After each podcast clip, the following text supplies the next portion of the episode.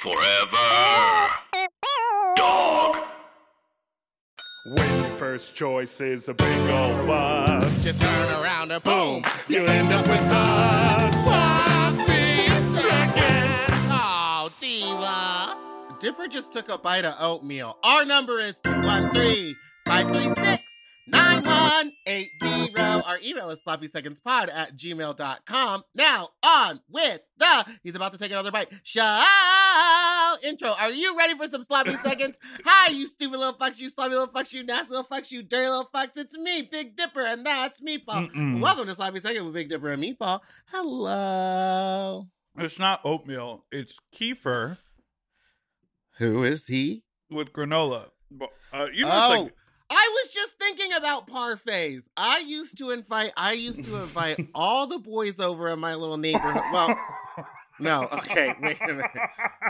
Our the our street only had boys on it. That was But like I'm every house had boys. So I would as a invite them all very over. young kid walking down the street going, Girl, guys, there's come over for some parfaits." parfaits. And my brother and they would all come over and eat my little parfaits and then go and like play music or video games with my brother. But I was like, mm, the soldiers are fed, you know?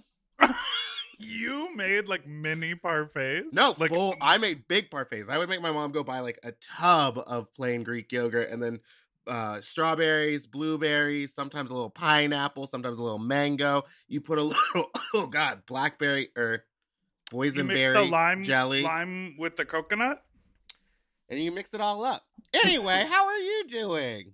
So I'm you're okay. eating kefir and granola. Kefir, kefir, yeah, drinkable Sutherland. yogurt is what I called it. You know, when I was younger, I used to call it Parmesan cheese shake cheese because you shake you it out of shake the it thing. out. But that's the Kraft stuff. Oh yeah, I mean we weren't. it wasn't really on and popping over there at the baby what dipper came house. first, kefir as the thing or kefir as a name? Ooh, It's definitely kefir, by the way. wow. But it's Kiefer Sutherland, who Yeah. one time I saw blackout drunk and made out with my male friend in a bar. Wait, say it again. Kiefer Sutherland was blackout drunk and made out with sw- your friend who with was my a male, male person. friend. Yes. Oh, is he a guy? Maybe he's a guy. I've heard that he might do that. He hangs out at that one bar a lot. Which one? It's over by do you do you know Patty's in in so in Do you know patties? It's Okay, right over by Bob's Big Boy Burgers. Anyway, I pulled a review that I felt was particularly um triggering for me. ooh, you did it. See, you And- just did it. I wanted to read it aloud. This is a five star review from someone whose screen name is C Wagner eighty eight. Wow, you're really int- calling him out. What's interesting about this is I used to fuck a guy named Wagner. And was and- he 33, 32? No, he asked me again his age. Of course, you know he was much much older. Mm. Um, but this feels like it could be him. Anyhow, Oh, Um, he was 88. th- I thought that was a year, not the age. this says love, but that's the title. Uh, the review says, I adore this podcast. Big Dipper. The throat clearing is out of control. Some examples. Now, is does he is he saying I clear my throat a lot, or is he using throat clearing as a term? Well, I think he's using it as a term. I think As like He- a transition. as like a transitional term. 'Cause He's he saying says, you, tra- uh, you transition. here are some examples and then in quotes. So I have a question. I want to talk about. Let's transition into talking about as an art. this is the one. This one gets me as an artist because I do love to say as an artist. I really find it interesting that as I'm moving into my apartment, and then he writes or they write, just say what you're gonna say. All love. Bye. I mean, that's a drag. Also, we kind of texted back and forth, but I was like, I think that those are necessary in order to transition from whatever chaos I'm talking about. Because I'll go on a tangent that has nothing to do with what we're talking about, and you have to bring it back. That's the whole Parfaits, come get your baby. But to me, it's like it's like it is the equivalent of raising your hand in class and then saying, I have a question. I'm curious about, right? That you haven't yet said anything. All you've said is like filler words to Yeah. to Well, say that- your question. Yes. Do you know what that reminds me of? Is when in uh, when I was in acting school, which I realized was just like long form torture, was um they taught us to never say just. Is that something that you ever had to learn? Like you, I, like when I'm talking about something, I was like, "Oh yeah, I just got on stage and da da da da," da," and they're like, "No, you got on stage and you did that." mm-hmm. Like, because it's a way of demeaning. So maybe, maybe you're trying to. I don't know. I know I say like too much. That is for damn sure. Yeah. Well, we all do. It's part of our generation. It's generational. Um, Generational trauma, baby. girl. Ah! Ooh. Ooh. How long do you think you could hold that note for? Wait, hold on. hold on.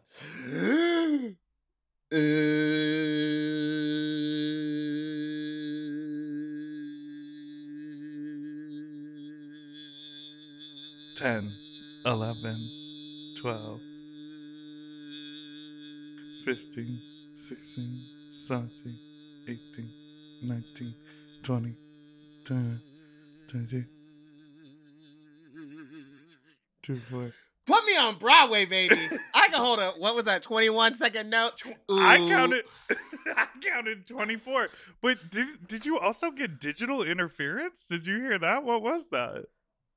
That was the ghost of Shoshana Bean coming up saying, "Don't come from my sustained note, Mama Miss Ma'am. I could hear it through the internet." Uh, I love that.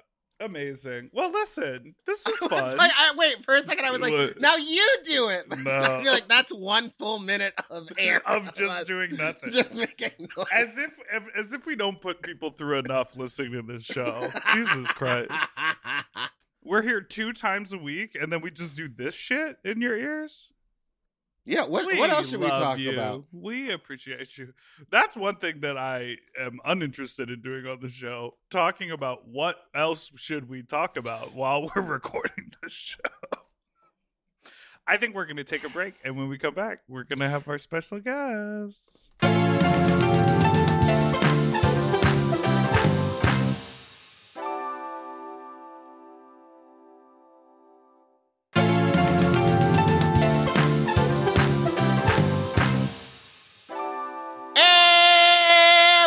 Back to Sloppy Seconds. This is a weird segment where we have a see. This is weird because we normally talk before this. Well, we're just gonna start. Welcome Okay. back, everybody. Welcome back, everybody. and now let's introduce our new special guest, an activist, a filmmaker, a fixture in the queer art world, honey. It's Leo Herrera. Hello. Hello. Your last name has a lot of R's in it. Do you go? oh, How do you do? You give it a little roll on the R? If I have to, I'll go Herrera. Ooh, Herrera. Better not do that again. Mm. Hi. Thanks for being here. You're joining us uh, from New Orleans. I did. I moved to New Orleans for a while from, From San where? Francisco. From San Francisco. Oh. I split my. T- I usually split my time uh, between both cities, and I have a bio family here, including my gay brother. So she's spending the winter here. And your brother uh, primarily does fashion design, right? Costume design. Yeah, he fashion does design? costumes. Yeah, yeah, yeah. So The usually this is duo. yes, we we are we are that. I I first met you. I don't re- actually remember when I first met you. I remember being very intimidated by you. Uh, oh, really? You, oh yes, very much so, because you, everyone knows who you are. Like, you're very much that person who's like next to the famous person. Do you know what I mean? Like, you, you know, like when you go to the nightclub and you see the like flashy person that everybody knows, but then you see yeah, like the DJ. huddled in the corner, like talking to the person. You're like, that's the real mover and shaker. Ooh. I feel like that is you because every party, every city, and I first became aware of you when I started traveling to do gigs, and I was like, bitch, she's in San Francisco, she's in New York. Like, I was like, what's going on? She knows everybody. we have a whole little collection of selfies because I always grab you because it's always like the randomest like bear The party most. in like Austin or bear or you know like it'll be Southern Decadence and I have like a little tiny like Big Dipper collection of of Yeah. selfies I like to That's take because it's always so fun. random. Because So you, wait, I mean, where you've w- lived everywhere, right? Sorry, go ahead, Meepo. I- That's, No, we're I, I was gonna ask the same question. same question. Yeah, I I uh, lived in San Francisco for a long time and then moved to New York for a while. But I traveled a lot for my work, and that's kind of the main thing that I've always tried to center my work around is just traveling and seeing like how different queer like groups live and and party and do art as many places as I can in the United States. So that's probably why you always see me doing being that guy Yeah. in all of these random ass spots. So then it'll be like Big Dipper's performing at this bar, and I'm like, oh, it's gonna be hilarious because I'm like, hey, bitch. it is it is truly and it always it like adds to the mystique and the magic to be like what the fuck she's everywhere I know because I just watched um the 45 minute ver- epi- version of your movie and oh, did you? yeah, it was great. I mean, I love my favorite part was the surprise fisting. I didn't see it coming, and then out Good. of nowhere, there it was. Whole room Boom. of guys getting fisted. And I don't know if you know this about me, but I am very intrigued by fisting. So I have a lot of questions about what was that day on set like? Um, that's that. Like, I'm sort of not supposed to say which party that is, but if Oh. you guessed it, you could guess it. It's like one of the largest leather circuit parties in the world, and it's held in New York. So, and, you know, you could put two and two together. Ah! So it was that was actually filmed at that event. I was allowed a camera. They they allowed me a camera for the first time. Um and that's actually happening. Like that's the scene that they're doing. Like those they- like I didn't set that up. That's actually like Oh, because some of them seem like they were like, "Oh, there's a camera in here. Let me give them the double one too." Pop, pop. Oh, and you know those queens are like that too. Yeah. So it's like a lot of performers and they have like live you know, this is a 30 year old, 40 year old party. And so it's like uh, they do live sex shows. And I've worked with the promoter for such a long time. And when I was doing Fathers, I had this episode because it was told in episodes when it first came out. And there was one about Robert Mapplethorpe. And I thought, well, you know, I, I messaged the promoter and I was like, what would you think about having a scene in Father shot there? And I, I knew Ah. it was going to be a long shot. And he was like, fuck it, just come on down. So I had, I was there for like 18 hours. And then the fisting scene happened at like four in the morning. And Well, so yeah, like they gotta loosen up their holes. They couldn't just jump. Yeah. in. And then like two like two guys had to get switched out at the last minute. So like getting all of the consent forms and messaging everybody to let them know what that was about. And like uh one of those people is actually my really good friend from san francisco. So that's i mean that's why i like to travel and do all that stuff. So fathers was was able to give me this like access to so many really cool things. And that fisting scene is like it's hard for me to look at sometimes because it's so intense. Mhm. but it's about Robert Mapplethorpe. So it was like, am I really gonna stick a, you know, like a fisting scene in the middle of this thing? Like, how am I gonna get this scene? How am I gonna like put this on social media? And that was like a whole journey, but it was like go big or go home. Right. Well, I want to back up because Meatball jumped us into the fucking deep end before we even got started. So oh, I I'm want to so sorry, I'm actually so sorry. do do a frame of reference to sort of share with the listeners what we're even talking about, which Right. is this like massive film project that you've been working on for how many years? Like five years now. We're going, I'm going into the sixth one. I mean, it's sort of done, but it's like a project that just it sort of just keeps growing and like it's got a sort of a life of its own. So, uh, you know, we both have obviously like Meatball just watched and and like I've Yeah. been aware of this for a while. Um, you know, how about this? We'll tell you what it is, and then you can correct Okay. us. Awesome. Uh, so it is a film project about what if we lived in a world where uh, the the AIDS epidemic did not steal an entire generation of queer people from us. Correct. Yes. Okay. so- You did it. Starring. Although I've been calling it the AIDS, we, I've been calling it the AIDS pandemic because it, it's still a pandemic, and there's a lot of political reasons why we don't call it a pandemic. yeah. Let's talk But- about that. yeah. Yeah. So um, the project started like five years ago at the start of PrEP when PrEP came out. Yeah. and how there was so many inner community discussions about what PrEP meant and you know the slut shaming and all of those like really intense conversations that we were having Yeah. and sort of coming into the realization that I couldn't get a good answer from a lot of the activists that I knew uh, whether or not I should go on this pill and realizing really like from a heart place that we're missing so many mentors and that there was nobody for me to call at that point. So you sort of realize, and I've always studied the AIDS pandemic and and the beginnings of it, and uh, I've always really been intrigued by pandemics in general, and um, it kind of just took a life of its own. Of like, well, what if we didn't? What if we? What if this thing didn't exist? And what if all of these activists were here to be mentors for us? And what? How different would our world be? And also, it's really fascinating to me how much AIDS shapes who we are and how much it's shaped it through. I mean, it's been around for decades now.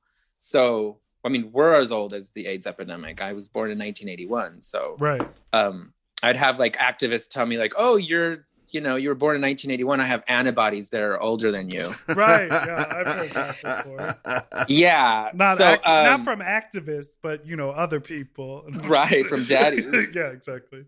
But Um, okay, I want to, but uh, not to cut you off, but I'm curious Right. about epidemic versus pandemic because when COVID first started swirling, Right. there was a lot of conversation of like, what's a pandemic versus an epidemic, Right. and why do we Mm. call Mhm. these things epidemics? So you just very clearly said you call it the uh, AIDS pandemic, meaning there's no ongoing? like there's no official uh I mean, there's a lot of overlap between an epidemic and a pandemic, but a pandemic is basically just worldwide, hmm which i- that's what AIDS fits it. I think, and you could, I mean, everybody has a different opinion about it, and it's just the the conversation about the language is really interesting to me. And one of the biggest viral posts that I had last year was that I just simply called it a pandemic, and it's, this is our second pandemic, and a Mhm. pandemic is a, a like a contagion that is spread throughout the globe.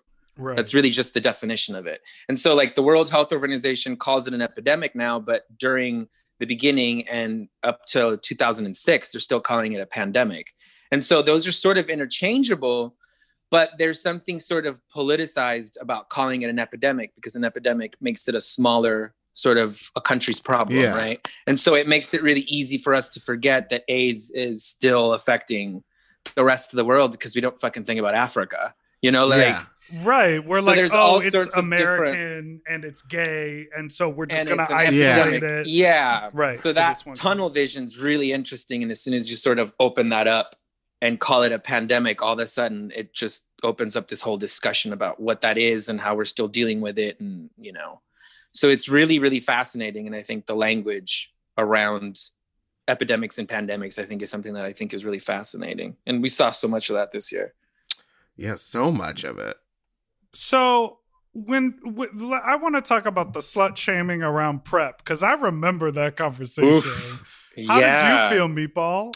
I Do you take PrEP? no, I don't think you do, No, right? No. Uh, but I did for a little while. But then I was I got into like a committed relationship, and so I was like, this is unnecessary for me. Right. Also, it's so expensive. You started the, the Yeah. episode of Fathers like that, but it's truly if you don't have the right health insurance, it could be upwards Mhm. of like $600, 700 dollars a month to keep Yeah. yourself Fifteen from like hundred. yeah. Yeah. It was like 1600 when it came out. yeah, Yeah. which and didn't they try to sue that guy or like get him to make it cheaper and he was like no thanks. Well, Gilead, the pharmaceutical company that produces PrEP, basically what they did was really messed up, which is they let gay doctors and gay activists sort of do the research for PrEP and they let taxpayers pay for it. Right. And then they kept their mouths shut during this whole discussion because they were like, let the queens figure it out. Um, and uh, they In the didn't have any guidelines. Yeah, exactly. Let the and they queens didn't have figure like it out. they'll figure it out if they want to fuck each other raw. They'll always make it work. Um, which is what a lot of it came down to. And I, you know, I am of the mindset that we that it's in nobody's best interest for gay men to have free and carefree, you know, pleasurable sex. So if you ask activists, they'll worry about the STD rates, which is, you know, a Yeah. totally true thing. And if you ask like doctors, they'll worry about the side effects. And if you ask, you know, religious people, we're not even going to get into that now. Um, so all of a sudden the discussion became like well what you know, I got into a serodiscordant relationship for the first time, which meant that my partner was HIV positive and I was HIV negative. Mm. Mhm. And so then that became a really big issue because the only times I've ever not worn condoms are with partners. So all of a sudden it becomes this like real issue that we're having. And um a lot of people were in those kinds of relationships when a lot of people were young and they wanted to not wear condoms and worry about it. I mean, how old are you guys? I'm So 35. I'm 30. Yeah, so I'm 39. So I, you know, I came of age where like there was no, you know, HIV treatments much when I was really young. Mhm. And, you know, I grew up in Arizona where it was like abstinence only education, which just scared the shit out of you throughout your teens. Mhm. So there's a lot of trauma that we have, especially people that are my age and a little older, uh, in terms of like the shame that comes with not wearing a condom once, you know, Right. like going out and partying and like waking up the next morning and not knowing exactly what happened, or like, Mm, I miss it. you know, there's so many different risks. What'd you say? Nothing. she said I she miss- misses it. Oh god, I miss it so bad. I miss the old world. no, but I I know Um, what you mean about the shame of like the abstinence thing. In Texas, they told us like our sex ed class was like, Yeah. here's how your penis works, here's how you Yes, come, the- Mm-hmm. and then never, never go anywhere near someone else's privates. And that was like it. Or, or it'll just gonna get like cauliflowers growth. yeah, it was like a lot of like yeah. scared, like if you have sex, you'll get a VD and then Mhm, you'll die. Mhm. Die. Yeah, syphilis and AIDS, Yes. and you will die. Oh, AIDS was Right. such And that a was all we huge had. deal there. Yeah. Wait, I have a question because we were able to make a vaccine for COVID in such a short amount of time, and I know there's been scientists working on the AIDS vaccine since like the early '90s. What what's the what is the delay? Is it just that they're literally being like, "This is a gay person problem. This has nothing to do with us, so we don't care." I mean, a lot of it is that for sure. The lack of, you know, especially now that we have a treatment for it, it's not in anybody's interest to make us stop taking a sixteen hundred dollar a month pill. Right. Because you see, it's a constant revenue stream. Right. The so PrEP, that's not. the PrEP, Mhm. and then the the HIV drugs versus Mhm. a vaccine that avoids the problem. Do you remember the AIDS Healthcare Foundation? Is that what it's called? Um. Anyway, these huge. I mean, it's an industry. AIDS Mhm. is an enormous, enormous industry around the world in terms of like funding and in terms of of you know marketing and everything. So there's all of these enormous machines whose it's not in their best interest for us to just get a shot and be finished with it. Having said that, AIDS and uh, HIV is like a really, really difficult virus to deal with. So Right. I haven't taken a huge deep dive into the to the COVID vaccines, but I also, um, Will you be getting one? you know, I what'd you say? Will you be getting one? Uh, the Corona vaccine. Yeah. Yeah. Okay. Yeah. I mean, I'm I'm gagging for it. I'm like I'm so ready Especially for because it. you're in Okay. New Orleans, which is like such I'm an so ready amazing it. city to like be in. It's one of my favorite cities of all time. Yeah. But I have a question Right. about New Orleans. What is the gay scene like there? Because every time I've gone, it's been like a family vacation, and then it's been like t- dinner's over, Oh, I'm and I like run around trying to find a gay bar or something. I took my mom to a drag bar. I think it was called Lucky Pierre's or something. Oh yeah, yeah, yeah. And one of the Hmm. drag queens there was also a world champion alligator wrestler, and she of looked course. rough stuff. So I was like, Mom, I, I, I promise I love it. drag My is better favorite than kind. this. So what is the gay scene in New Orleans like? I mean, there's, a, I mean, it's like in every city. There's like you know your top forty. I mean, a lot of it's um tourist based Mhm. too. So I've been really lucky that like a lot of the really best parties, you know, and the best things are taking place in some like dilapidated warehouse, like yes, Ma. you know, three, you know, a mile from the French Quarter. But it's really fun to just get fucked up in the French Quarter in this fruit loop of all of these bars. It's just like a drinking mall. So there's all of these like underground great parties because there's so much space here and everything's so much cheaper. Um, but you have to sort of like know people to know where to go. But at the same time, I love taking my friends out on that French Quarter tour.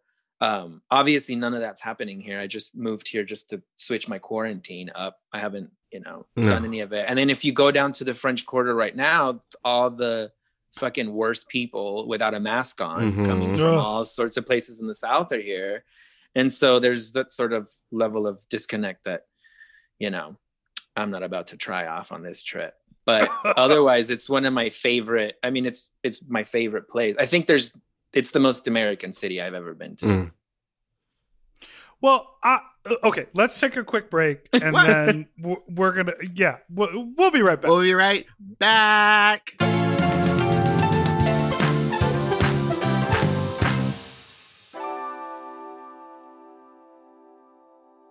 Better is easy with Factor's delicious ready to eat meals. Every fresh, never frozen meal is chef crafted, dietitian approved, and ready to eat in just two minutes. You'll have over 35 different options to choose from every week, including Calorie Smart, Protein Plus, and Keto. Also, there are more than 60 add ons to help you stay fueled up and feeling good all day long. When my fridge is stocked with factor meals, I'm like, oh baby, I don't have to think about this. Mhm. Like, it is so nice. The combinations are so good. I am a meat eater, but the vegetable options, there are so many. Like, I remember I had like a, it was like a mushroom with pasta and like a cauliflower rice. And I was like, the mushroom is filling. Like, there's plenty of uh, portion, there's plenty of vegetable, and there's plenty of flavor. And I am usually sort of not a microwave person. hmm Very cool that this quality of food can just be heated up in the microwave. And so fast. I also love it because I am a, a very much into ordering delivery. And now- Having all the food there, I can kind of ma- pick what I want and it's ready in two minutes. I don't have to wait an hour for stuff to get delivered. And these are way healthier options than ordering delivery. completely. And when they have multiple things in them, you know, sometimes it's like, oh, if I cook for myself, all I'm going to eat is the biggest bowl of pasta you've ever seen in your life. But this is Oh, yeah. like, you get a little pasta and the chicken and a vegetable all in one dish. Looking for gourmet meals? Try meals that feature premium ingredients like filet mignon, shrimp, truffle butter, broccolini, and asparagus. And factor meals eliminate the hassle of prepping, cooking, or cleaning up. All you got to do is heat up and savor the good stuff. Customize your weekly meals with the flexibility to get as much or as little as you need. Pause to reschedule deliveries that suit your lifestyle. And we're celebrating Earth Day all month long with Factor. Look out for the Earth Month Eats badge on the menu items for their lowest carbon footprint meals. Head to factormeals.com slash sloppyseconds50 and use code sloppyseconds50 to get 50% off your first box plus 20% off your next box. That's code sloppy seconds 50 at factormeals.com slash sloppy seconds 50 to get 50% off your first box plus 20% off your next box while your subscription is active. That's a slay, baby.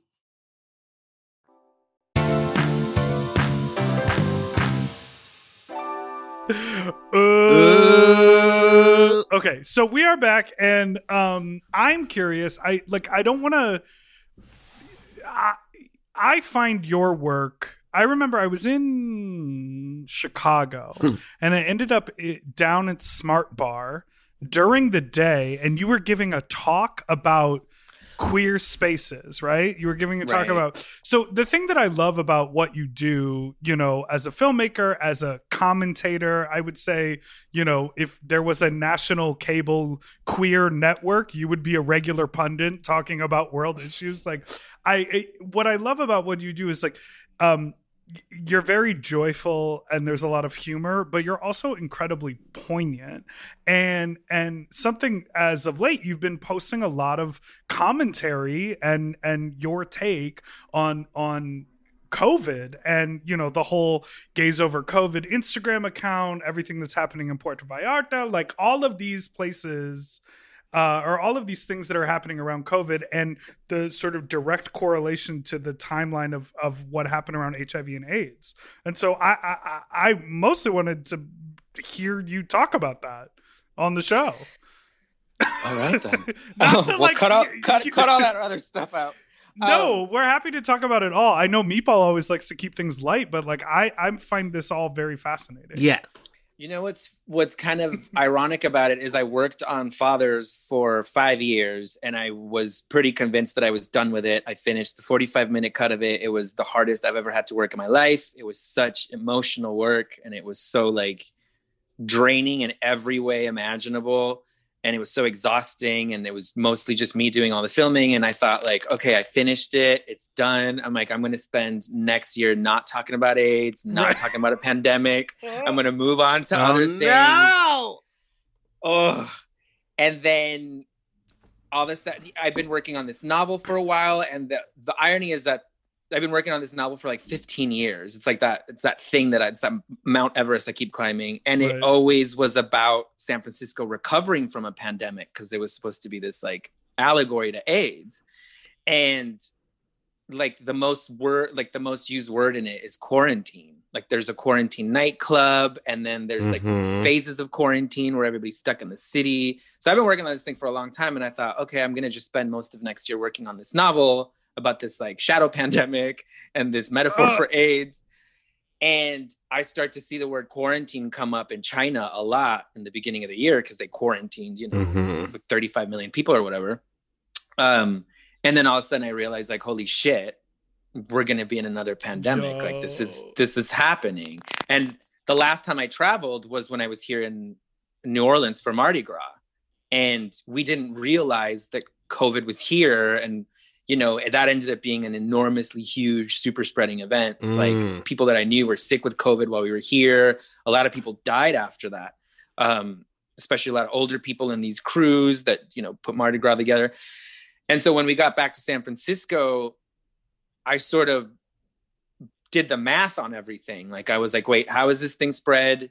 And what do you have to do? And how, you know, how many deaths are there? And then I realized, holy shit, like this thing is coming. And and Americans are so awful. This is going to take us years. And Right. if you know anything about pandemic behavior, like the Spanish flu or AIDS, they, we follow a very specific track of thinking when it comes to disease as human beings that I think is really, really fascinating. And I've always thought it was really fascinating.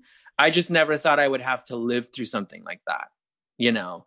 So that was really scary Wh- what is that track of thinking?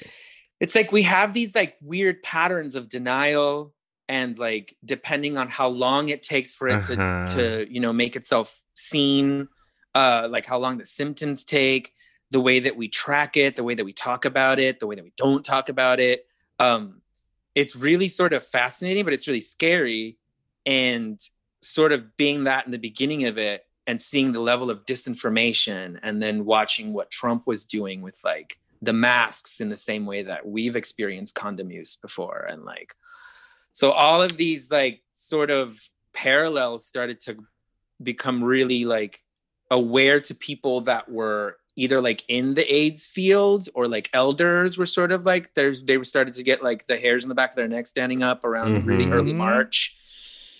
And then I Oh thought, holy shit, like this is this is going to be a huge thing and this is going to end in hundreds of thousands of deaths and this is going to surpass AIDS in in the death toll. And sort of knowing that back in you know March and April because of what you're studying and with your job and, and talking to other nurses and doctors and other activists and it's just like oh we're going into this thing that's going to be really really really scary for everybody and really confusing because I can just are imagine you just clickety clacking over to Dr. Fauci being like, listen up, this what faggot Fauci knows brings what's going on. Girl, Fauci, Fauci was Fauci- around. Fauci is part of AIDS history in a huge way. Yes. So as soon as Dr. Fauci popped up, I was like, "Oh my god, this is like the weirdest rerun ever." And Dr. Fauci was really protested against during like Mhm. a lot of Dr. Fauci's reaction to COVID is directly because of the work that he did with AIDS activists. There's a straight line through so much of this. It's really it's overwhelming, it's really emotional. And so I started to just sort of jot down my feelings because I was seeing my friends be really confused and really scared. And so this was sort of my way of being like, okay, we've done this before. Let me acknowledge our elders because they're really scared that we're going to just get them all killed and not listening to certain things. And then I'm also in San Francisco at the time, so our luckily our health officials and our politicians really heeded that response because of the fact that that city had already been through an epidemic or a pandemic. And so at some point you're just and then you're also stuck in the house. So I'm like I'm just going to start to really I'm going to write to myself in these posts so i'm really just having a conversation with myself and trying to calm myself down with these posts that nobody i mean nobody was really following my instagram really at the time. So Mhm. the these are sort of conversations that i'm having with myself of like okay this is you know you're going to be weird after this. This is going to be something that's going to change the way that your body moves. Well it's okay to be too careful. Um, remember this is your second pandemic. So i would write those feelings down in these tiny little capsules and then send them out into you know the instagram thing and Mm. then they started to catch on and then all of a sudden i started to sort of speak to people's like emotions and feelings about their feeling and then give them a historical context which i think people were really grateful for and then before i knew it like i was checking my followers and all of a sudden i have like i'm like why is there so many like white women following me all of a sudden Oh and no. because I, I know I was terrified. No, um, uh, no, and it was because I'd I'd hit into these like pockets of people that have like immunocompromised children and Right. they're disabled, and so I hit like into these like disabled communities that were like, I don't know how to explain to my family why I can't go to this family reunion, or I can't like you know explain to my kid why we're not doing this. And these posts are sort of helping me process that. And at the same time getting a lot of messages from elders being like thank you because we've been screaming about aids for so long that it, it falls differently when we say it. So I I'm curious about the the whole the whole PV traveling partying situation Right. Hmm. because there is some psychology and you've hit on it a little bit i mean it's like there is some psychology to like ignoring it or this isn't my problem or that sort of thing and almost like generationally like you know people in their early 20s it's like they don't have the reverence for for the older generation and they didn't have the same type of history lesson when it comes to AIDS. But Right. like what like what the fuck? Like what's the hot take on those people? Like, what the hell? Like I don't you know. the first thing i think we have to acknowledge with all of that is that that behavior is a failure of government Right. and a failure of messaging at the very very top. And so it does us all a disservice to sort of just blame each other um, because we aren't taught those things like you know like a lot of these people that are doing this they're like in their early 20s for example and they've never known what it's like to get an hiv test that you're really freaked out about for example or they've Right. never known somebody Mm. to die of aids or they've never seen somebody you know become addicted to meth in response to their aids you know um results and so there's so much of it going on um having said that a lot of the thing that separates covid from aids and from hiv is that you know hiv and aids is between two people you know or, or an orgy Mhm. but like Mm. it's an inter-community thing and it's a community discussion the issue with covid is that you aren't you know this isn't about the guy you're fucking this is about the uber driver and the delivery guy and the cashier the next day and the Right. lady who cleans your house and you know all of a sudden it just becomes this chain and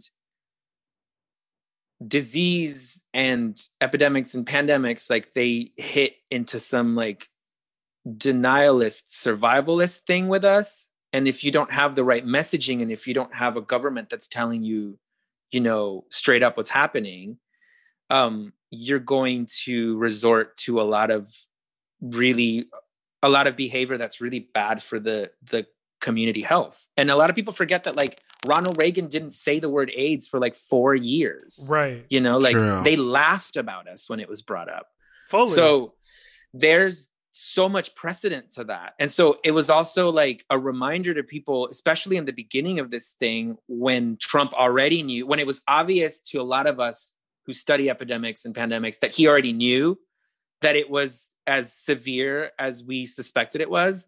Yeah. And his reaction was so like, oh, don't don't worry about it. Don't wear masks. Don't it was so gross, but it we have a historical precedent to that. So it's this idea of like, you know, the government has tried to kill us with this before.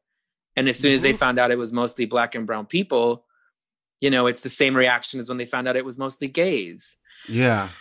So it's such a failure of messaging and it's such a failure of of history, but we we gay people have to redefine themselves every single generation because we don't have the ability to pass down knowledge to each other. We don't have school courses. We don't have, you know, But- so much of our generation before us died of AIDS, so they they weren't able to pass down a lot of that knowledge.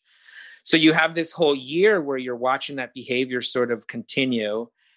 But I feel like at the end of this year, like you can't make any more excuses up. Like you can't say I didn't know. I went Yeah. to fucking PV. You can't you can't do that. well, Queen. that Like, was my gets to a issue point- with the PV Yeah. thing. All like anyway, Yeah. it's like you know it's getting worse, not better. Like we've been doing this for close to a year, at least six Yeah. months. You've known about it. the fuck and you makes still you think that decide Puerto to go? Vallarta is better? Right. because there's no rules and restrictions, and people just think like, oh, because that city has decided to not say anything, they're fine with it. But then they Nobody put will in have all Americans. right. Right. right. Girl, and the ones the ones that really got me woo, are the ones Mm. who got the vaccine two days before, the ICU nurses who then hopped Yeah. on a plane knowing that that vaccine doesn't take hold until the second dose comes into play, and then you still have to wait many, many weeks, and it's not about you. Fuck. I mean, th- so, okay. But what I wanted it's very, to it's say. very emotional. Here's Yeah. what what Yeah, I, I mean. what I I get, wanted- oh, I get mad. I get heated. But what, What I, I- will say, what I wanted to say. What were you going to say, people?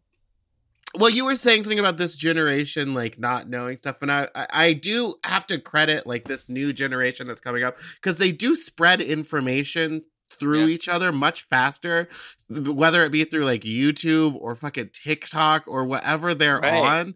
They So don't act like you don't know, Queen, right? Yeah, Yeah. I know. I'm like, don't act like you don't fucking know because you know it's everywhere. You can't look anywhere without seeing it or seeing the numbers. Which Ugh. is why, on top of all that, there is a colonizer vibe to it. Oh, That is Very that was that's colonizer. why, and that was what really struck the nerve in my my open letter to the PV gays because it's just like, shut the fuck up, bitch. Like you know what you're doing. You know that you're going to a government. You're not going to. You can't go to Europe. Like, Right. why do you think you can't go to Europe? And you're sitting there saying like, you know, oh, the government's letting us. Okay, well, what is our government doing? Like Girl. you're Yeah. watching our government actively try to let this thing run rampant. Okay. And then you're saying, like, oh, well, we're giving them money, which is like, okay, if you care so much about the fucking like economy of PV, then find Shantala. a soup kitchen and send some donations. Right. Right. You don't have to go So down it's like- there, go to a circuit party, and hand deliver your groceries and donations. You Right. can just ship them on down there. Exactly. And then there was also like the other facet of like, well, I have antibodies. I saw this queen like and you know, and then I saw these like queens posting pictures of them with a shirt that said antibodies. Uh, And it's like you don't even know. We don't even know the science behind. Yeah, we don't that, know what's so gonna skip happen. It. Like skip it. You don't even know. This is like an alien invasion. So spare me, you know, Kevin from fucking accounting at you know some company in New York. Like you don't fucking know what's going on with that. And then at the at the end of it, then you're also like posting about it, and you're setting an example to everybody else to think this is okay.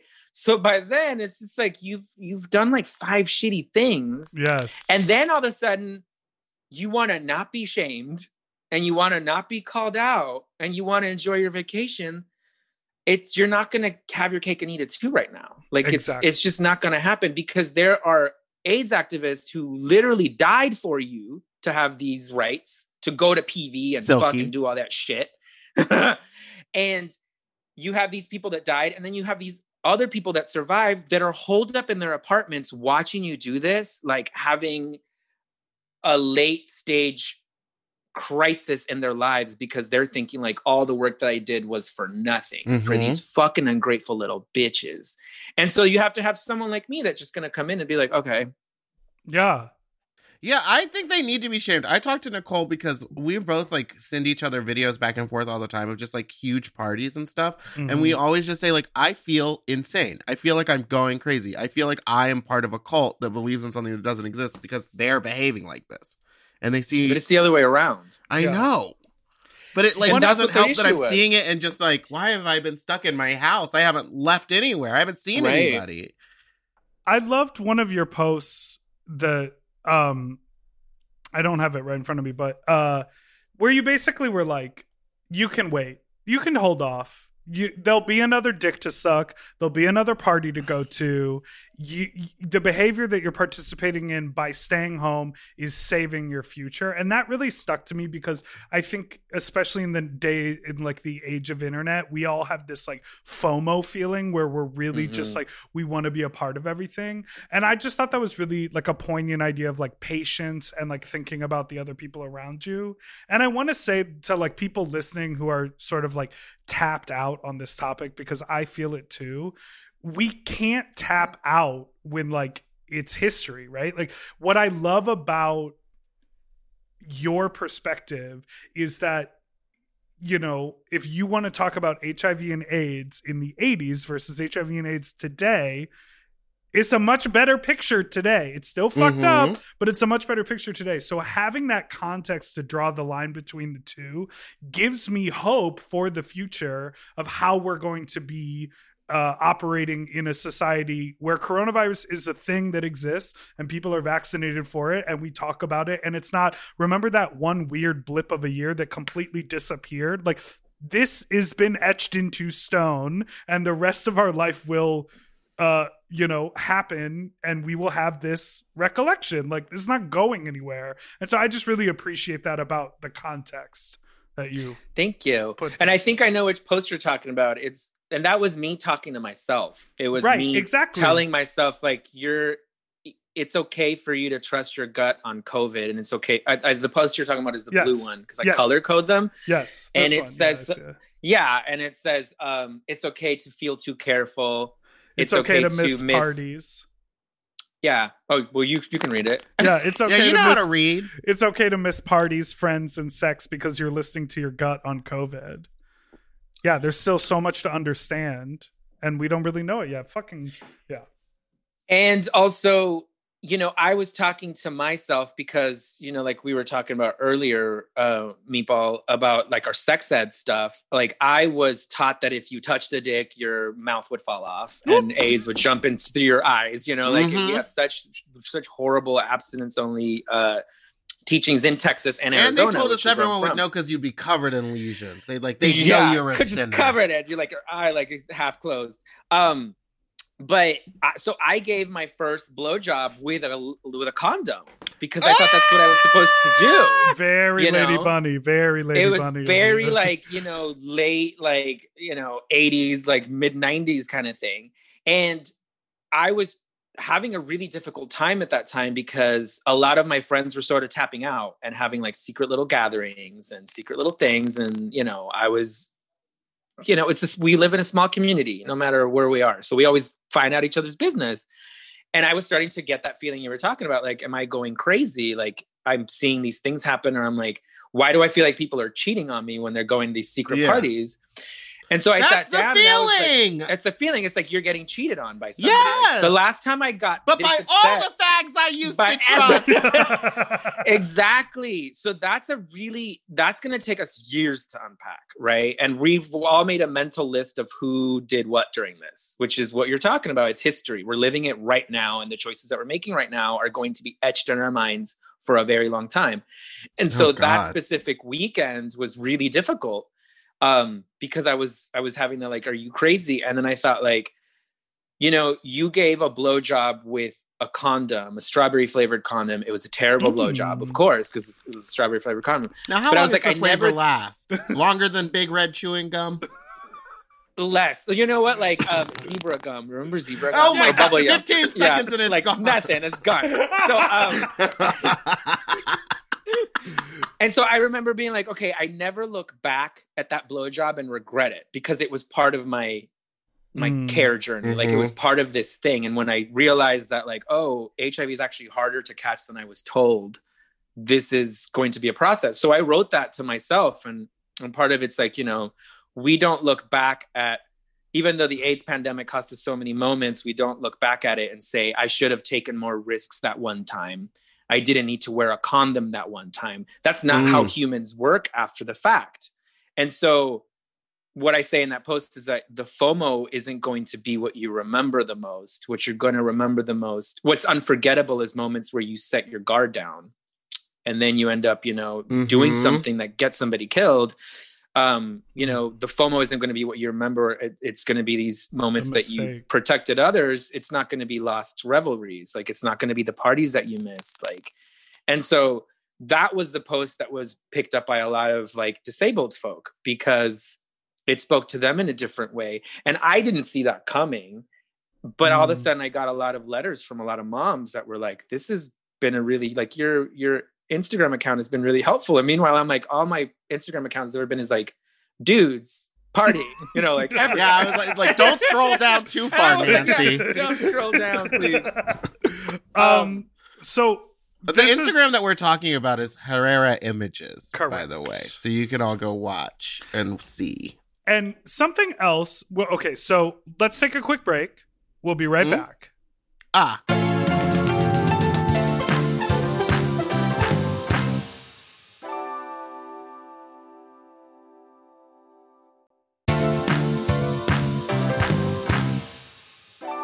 Okay, we're Ooh, back. ah, ah, and um, I want to talk about one other thing. Um, also on your Instagram, you have g- compiled these like beautiful um uh video sequences where you've basically like underscored a bunch of uh super right-wing trunk Trump TikToks and Yeah. um you, you you basically give liberals uh uh, a, a little window into a whole other side of social media that we don't look at.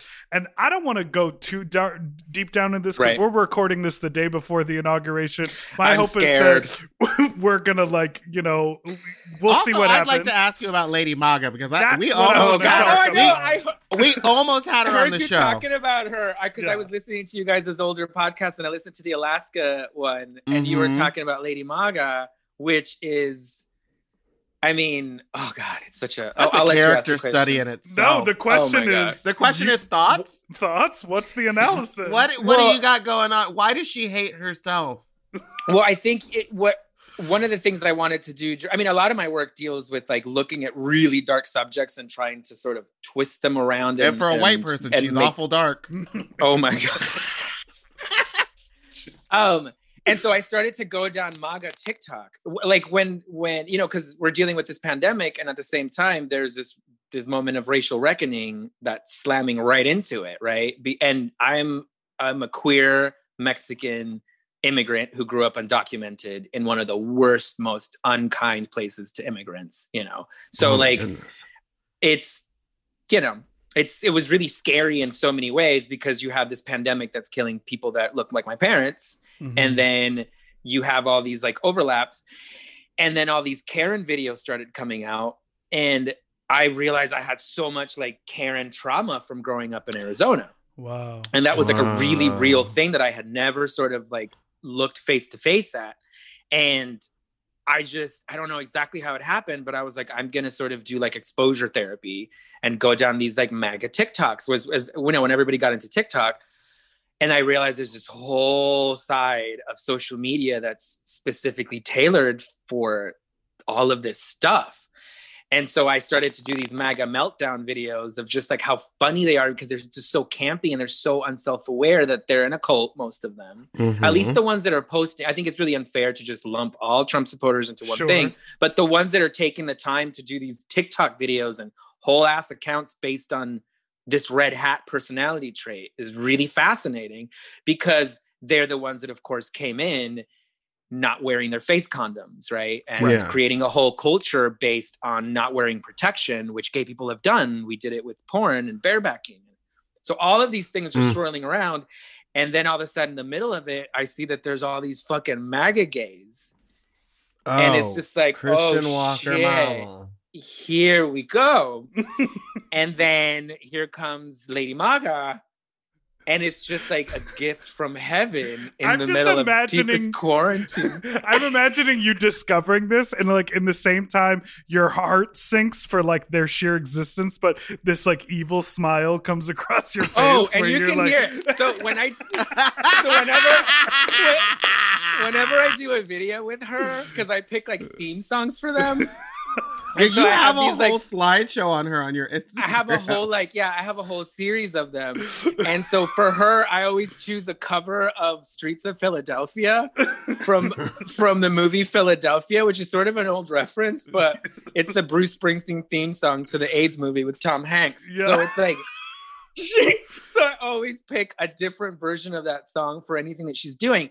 And so you're watching this trajectory of these gays who for a variety of reasons do not have the education right? So you have to always preface a lot of this complaint within our community to you know to come from a place of understanding you have to remember that we didn't get taught how to be gay.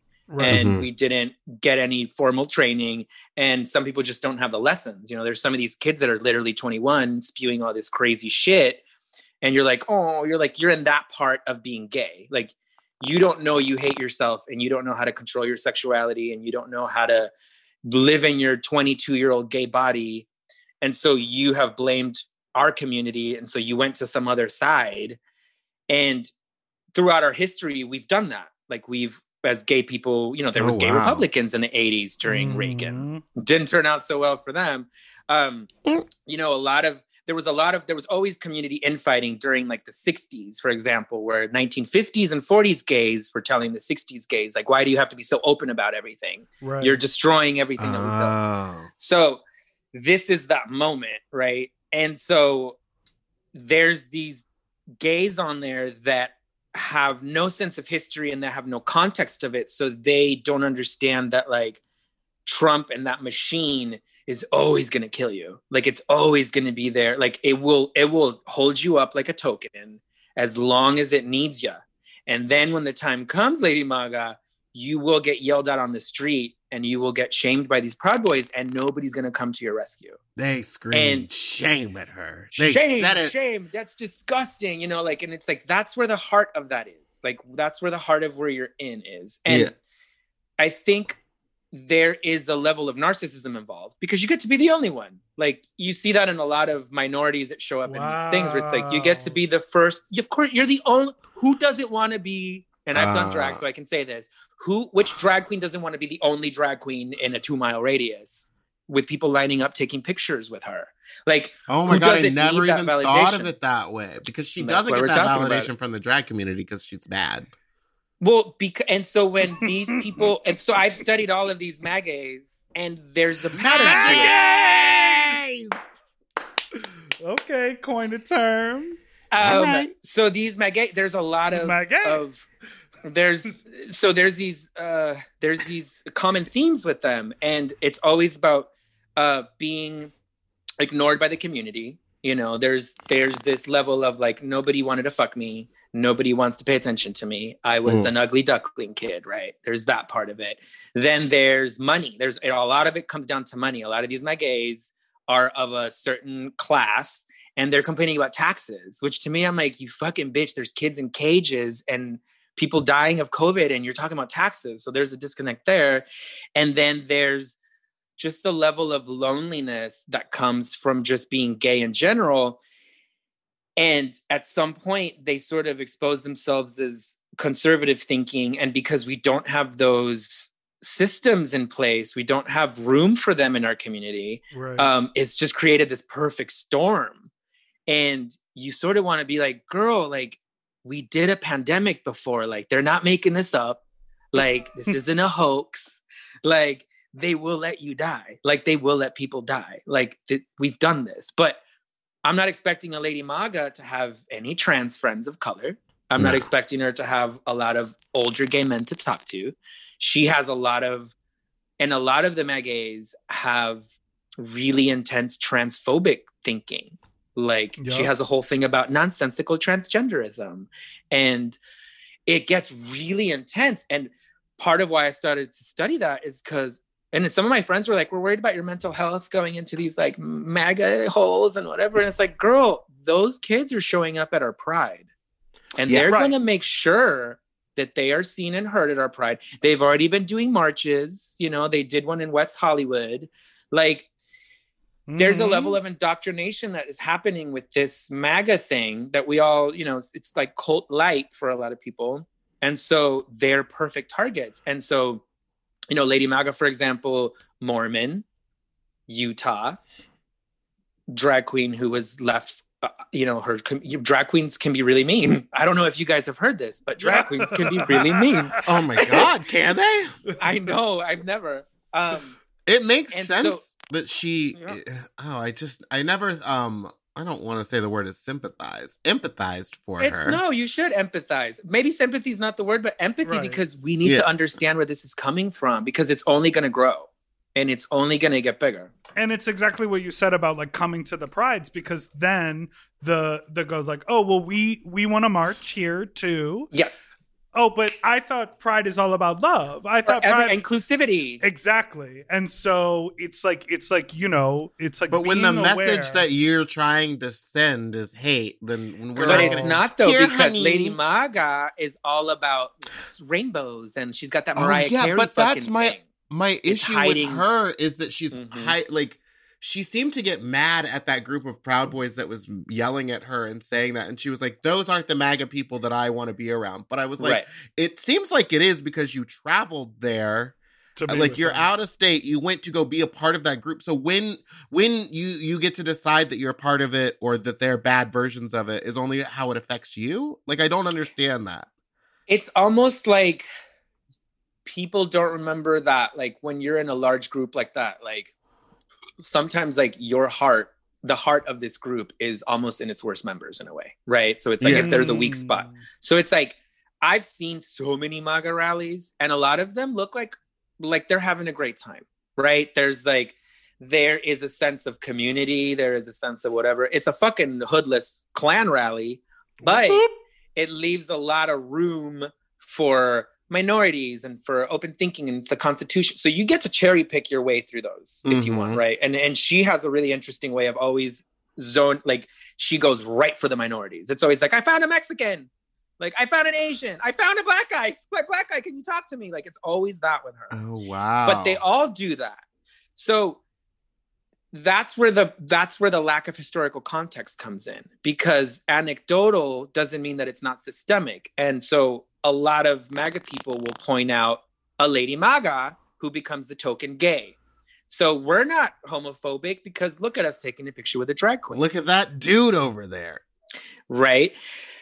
But then you have this faction that we saw this last week that we've all known was there. Of But now you see them taking a shit in the Capitol and like, how are you going to excuse it? So that night, you know she was there I know, and that's what's part of my story on the Magays. When you click on Herrera images, she's there, and I was like, okay, I don't want to comment on everything because first of all, I've done so many MAGA things, and I, you know, there was like a trucker strike that nobody heard about that I have in my series where it's like they had this whole trucker strike planned on TikTok that completely bombed. That is hilarious. right Um, and you know i thought a lot of that stuff in the capitol was just really really sad and it wasn't funny. And a lot of people that had like made fun of these maga people for the last year was like that was really sad and it was just like really disturbing. But i was like let me check up on this bitch.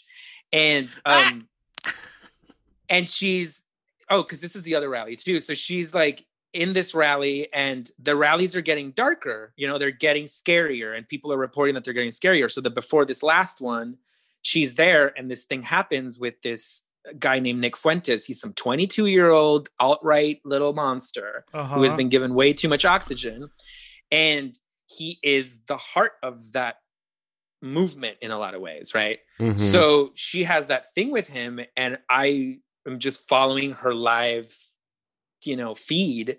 And she gets home and she has this really sad moment where she's in a hotel room by herself and she's basically like crying about how much she loves her country. And I'm totally empathizing by what she's saying, but I'm like, but boo boo, you picked the wrong side yeah and i know that that you might have felt alone in our side and rightfully so because i don't got fucking time for some white bitch when there's fucking kids in cages and black women dying of covid at crazy rates like we don't have Mhm. time for your you know your realizations but i could see that in your eyes you're working from love. And you really do believe that. And the language and the messaging has gotten so twisted that you really thought that a person like you is going to be safe in these spaces. And they were never built for you. And they will bail on you at the first moment. And you're going to have to realize at the end of this that you were behind something that was antithetical to everything that you are and that's a really hard thing for people to wrap their head around Right. Mm. but that's what makes her so fucking campy and hilarious because she's clueless to it Yeah. so she's this character study, like a lot of these kids are, where it's like the sadness I think for us is that we recognize all of it. And that and going back to the PV gays, my post was like, we get why you're there. We get we get it, Queen. Like we get that thing. But we all have to learn these really shitty lessons because they're de- they're life or death lessons. Like you could have been killed at that thing, Lady Maga. yeah. You know, like Completely. completely. Like if that Wow. mom, 'Cause if, she if go- you had I- been in the Capitol building, huh? It's my understanding, like that she's going to these alone. Like no one's coming with her. She's Oh, going. she's to got a meet- Prince Charming, and she's always got like you know Mm, Oh, does her she? little fag hag. Oh, Yeah. okay. I thought she was going alone, which made it even worse for me. I was like, Well, she was walking alone the night of the Capitol. She was like live, you know, treating like, oh, I hope no Antifa is here to hurt me. And I was Oh like, my girl, God. Antifa's It's not over there, Antifa. honey. Like, We're gonna hurt you with words. They the have shit guns. you. Yeah. Yeah. They let you go. So it's uh, hurt really like- It's sad. Yeah. It is Well, sad. Well, do you is there a place where you um lecture or teach a course like on the regular where people can tune in i mean jesus i feel like I it's so I- fascinating to hear your Yeah. perspective I- on everything Did I just do that? I don't know. Uh, well no I don't mean I'm working on that. just saying like at the end of it like for us to like have all of these conversations see what i feel like is the truth in like the you know the connections and the hypocrisy and all of this political stuff. And then for you to end it saying you know that you see that she's coming from a place of love and you empathize it's like that is a very you know like mature. to see the humanity in in in her and other people i think is uh is a really important thing that we have to do and it's one of the hardest things to do because we're seeing people violently attack you know what we think is is important whether in Mhm. their in their uh, passive behavior or in their active behavior and and to to try to see past it and see within the, their humanity i think is the only way forward I think it's very, very, very difficult to be gay and to grow up gay. And I Yeah. think it fucks every single one of us up in really specific ways and in ways that are also really, really beautiful. And I call it the unmistakable softness, which is this thing that you see in children. You know, one of my favorite things is seeing pictures of all of my friends is when they're like four and they're like like reclined with their little hands up or like you know, Yes. little toe up. Like we all have that, and the way that our system and our our you know our world is built, it's built to destroy that so early on, Mhm. and Yeah. we sort of grow bent in these really different ways, and if you don't go back to that with everybody including the idiots on the boat in pv including like you know gay closeted republicans if you don't go back to that to find where that source of truth is then you also do a disservice to yourself and all you're doing is shaming people for something that you recognize within yourself. And i think that that's where a lot of the reaction to my post and the pv gays thing was where it was like we know why you're there. And that's where the reaction to a lot of my work comes from. And i think that's where when we all you know because i'm talking to two artists here when we operate from that level of love Artist. and from what drag comes from and from all of that then you sort of do get to why people do the stuff they do. It's not that hard though. Like it's Right. not that difficult. And you can understand sort of anybody when you think about like even the the worst maga people you can sort of see where they're coming from right? You can it's not about them hating me. It's that they hate that their daughter is jobless and Yeah. you know struggling so bad. Like with gay people it's such a specific trauma. It's such this like battle that we have with ourselves so early on and it's this beating up of ourselves that we do and this battle against nature that we have and this war that we live with ourselves that is really really specific to our people. And so it sort of creates these it creates like i hate to say the word rainbow i just totally killed that um, No. but it Spectrum. creates these pri- yeah well no because it creates like a, a like a palette like primary colors you know like that's why we split ourselves into these like factions and that's why a lot of these gays that go to circuit parties they're they're battling some kind of trauma you know like and and the drag queens are Mm. battling another kind of trauma Mm-hmm. you know we're all sort of choosing this different path the idea and sort of to finish this off with is that your path cannot destroy somebody else's you know like and that's the Right. thing that we have with the Magays and the pv gays. Like this is where this joins is like your path is putting other people's in danger. Lady maga you being out there giving people the excuse of being like i can't be homophobic. I just took a picture with a drag queen. So let me vote for these insanely transphobic laws.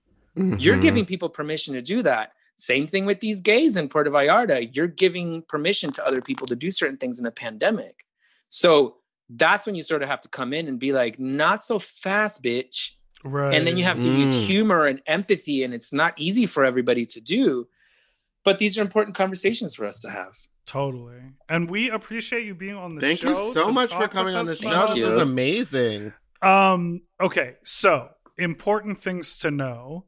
Uh Instagram, you are Herrera Images, H E R R E R A Images. Um, and to check out the Fathers Project, um, it the website is iftheylived.org. Is that correct?